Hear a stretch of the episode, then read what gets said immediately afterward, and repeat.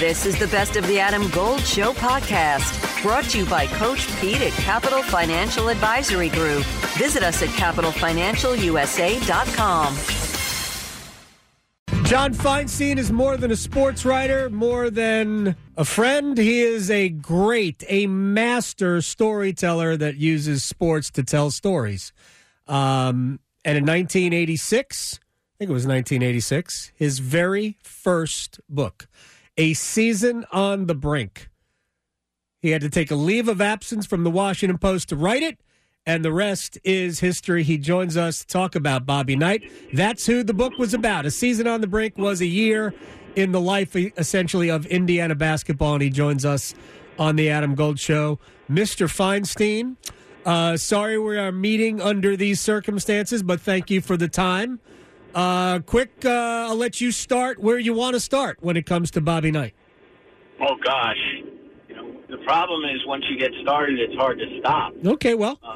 Because he he's such a unique and unique is an overused word since it means one of a kind um, and uh, fascinating uh, person. That's why Season on the Brink was as successful as it was. That and the access that he gave me that season. I had complete access to everything, um, and he never backed away from it. And uh, I will always be thankful to him for the fact that I basically have gotten to pick and choose my book subjects ever since then. He is also, or excuse me, was also. I'm still adapting. Yeah. Um, uh, he could. He was a bully. He was a misogynist. Uh, he could be very cruel to people, um, often as players. He was also extraordinarily loyal at times, not all the time. Don't ask Mike Krzyzewski if right. he's extraordinarily loyal, and among others. Steve Alford, some others. Um, so he was dichotomous. Uh, I, I've often said that the good Bob Knight was as good as anybody I've ever met. Smart, great coach, obviously, entertaining, and loyal at times. Uh, the bad Bob Knight was as bad as anybody I've met uh, in sports. Um, a, a bully, he could turn on people. He had his own unique um, uh, definition of loyalty. It often went one way. You be loyal to me, and I'll decide you're going to be loyal. So you, you could go on and on about all the things that Bob Knight was. Um, and he's been sick for a number of years, as I think you know. Yeah. Uh, he had dementia, which is a horrific disease. Uh, and in, a, in a, a tragic irony, the two men I, I've known through the years who had the best memories of anybody in, in sports – were Bob Knight and Dean Smith, and they both died of dementia. Yeah, I think d- dementia is a disease that impacts the the other people, the people around right. them, more right. than than the you know the people who are suffering from it uh, as well. Let me let me ask you this because you say like we talked to Mike DeCourcy earlier, uh, who uh, did some uh, coverage of Bob Knight and related a story uh, about being generally disdainful of the media. So, yeah, I think that's fair. My question of you of, of you is, why did Bob Knight allow you the access? What what was your relationship before this? Um, because this is unique. You spent six months with them. So what was what was the relationship that you had before, if any, and why did he allow you in? Well, uh, I did have a relationship with him. I first covered him in 1981 when they were on their way to their second national championship, his second national championship. Right. Um, my friend Dave Kindred, who was a colleague of mine at the Washington Post at the time, introduced me to him. Okay. Uh, and Dave had known him well since the early 70s when he was working in Louisville. And Knight, again, part of his personality, if he liked you, you were his best friend. If he didn't like you, he hated your guts. there, there was really no. I, I experienced both. Um, and after Dave introduced me, as I said, I was covering um, Indiana in the tournament, I covered all six of their games because their first game was against Maryland. You may remember that game. um, and uh, so because I was from the Washington Post and I knew which papers were more important than others, and because of my friendship with Kindred, he treated me during that tournament as if he knew me, which he didn't. And uh, a couple of years later, I wrote a piece for Sporting News on his assistant coaches who had been successful. At that point, there were quite a few. Krzyzewski was coming into his own at Duke. Uh, Dave Bliss was a star at the time at SMU. Uh, Bob Weltlich, who almost got the Duke job Yeah. uh, when Krzyzewski got it. Uh, was it at, was it uh, Mississippi? So I wrote this piece about why Knight ex-assistants became good head coaches, and I literally couldn't find him to talk to him during the summer um, because he was fishing or playing a Yeah. golf tournament or whatever, and literally ran into him in O'Hare Airport. He was going to a golf tournament. And I reintroduced myself, told him what I was doing, and he said, Well, I've got some time. Let's talk right now. And so he was very good, and I wrote the piece, and I got a phone call from him uh, saying, "Hey, I wanted you to know how much I enjoyed the piece, and you, you know you, you really did a good job. And anytime you're out here, let me know." And so I did. Uh, I went out to write a piece on him as the Olympic coach. I spent two days with him, and then when he, right after he threw the chair, there, Yeah. uh, excuse me.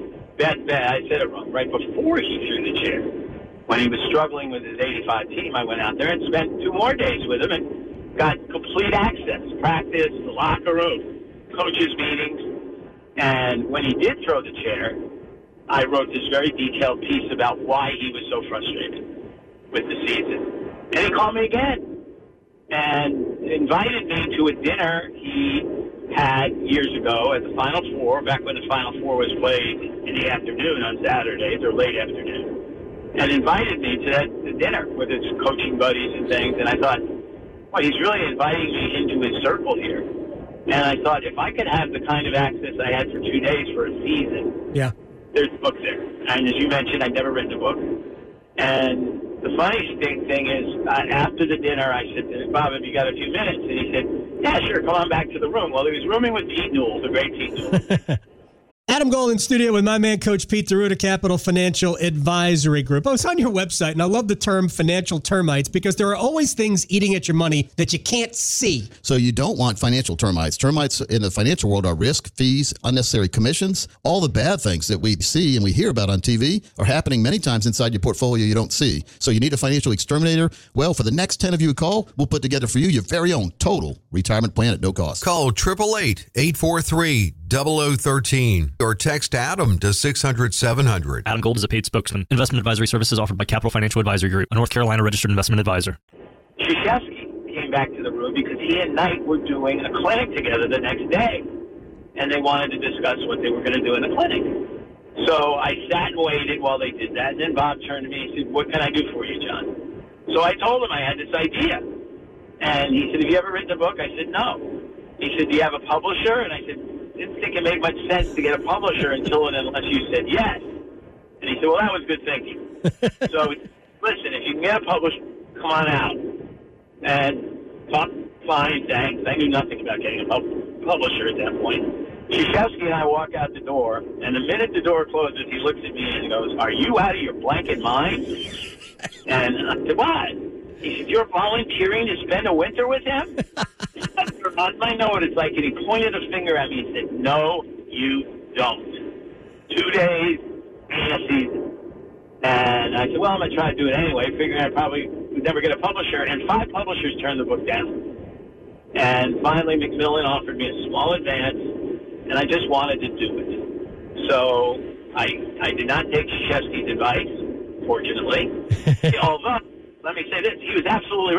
I had no idea what I was getting into. And I called him after I'd been out in Bloomington for about a week, and I said, okay, now I get it. and fortunately, I was able to survive the winter, and as you said, the rest is history. Did Bob Knight still like you after the book? He liked me until he read the book. um, and it, but the, the weird thing was, when I, by the time I left Bloomington, I knew that when I, I sent him a copy of the book, he was going to look at it and find something wrong. He wasn't going to call me and say, "Oh, John, you did a great job." That's Right. just not who he ever was. And I didn't know what he wouldn't like. And when Royce Waltman, then one of the assistants, called me after I sent the book out and said, "This is your official phone call. Coach is pissed." And I said, "Okay, fine. Well, what's he pissed about?" He said, "Well, you left his profanity in the book." And I started laughing. I said, "No, seriously, Royce. What's he upset about?" He said, "No, that's it. You were supposed to leave his profanity out." I said, "No, I wasn't. I specifically told him." that the word, his favorite word that rhymes with luck and duck, had to be in the book, or the book would have no credibility. Because everybody in the world knew how much he cursed. Right. And he said, well, he's upset. And, you know, eight years later, we started speaking again. That's not bad. Eight. It only took. Uh, it only took eight years. Eight Uh, years. I think I was very lucky because he saw me in a, a tel- uh, TV interview at an Indianapolis state TV station when I was writing something about Larry Brown. And the guy said, how would you compare Larry Brown to Bob Knight? And I said, well, they're entirely different. Larry's proven he can go anywhere and coach at any level and be successful. And Bob has proven that he can be the target every year and stand up to it and, and, and still win. And they're both great coaches. And Bob said later he was surprised that I didn't slide in a shot or something like that. he said that's what he would have done. And uh, I was in Hawaii with Maryland covering the Maui Classic, and Indiana was playing.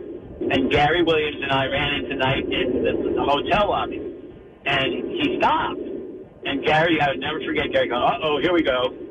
And he said, John, Gary, how are you guys? You know, and he said, John, I heard you just became a father. Congratulations. How's it going? And acted like we were still good friends. I don't Right. know about best friends, but good friends.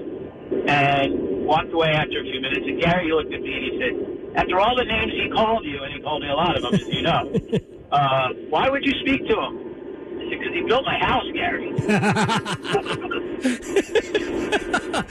All right. Before I let you go, John Feinstein, I appreciate your time. I just, I'm I am curious your thoughts because you knew both men, and you know uh, you know Mike Krzyzewski obviously very well.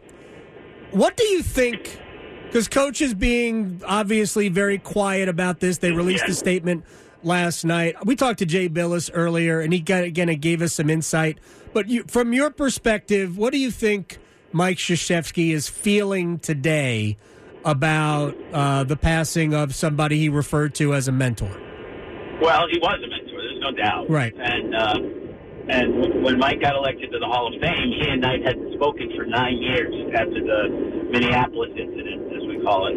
And uh, he called Knight and he said, "Coach, I don't even know why we're mad at each other anymore, but I wouldn't be going in the Hall of Fame if I hadn't played for you and coaching you. So I would like you to give uh, my induction speech."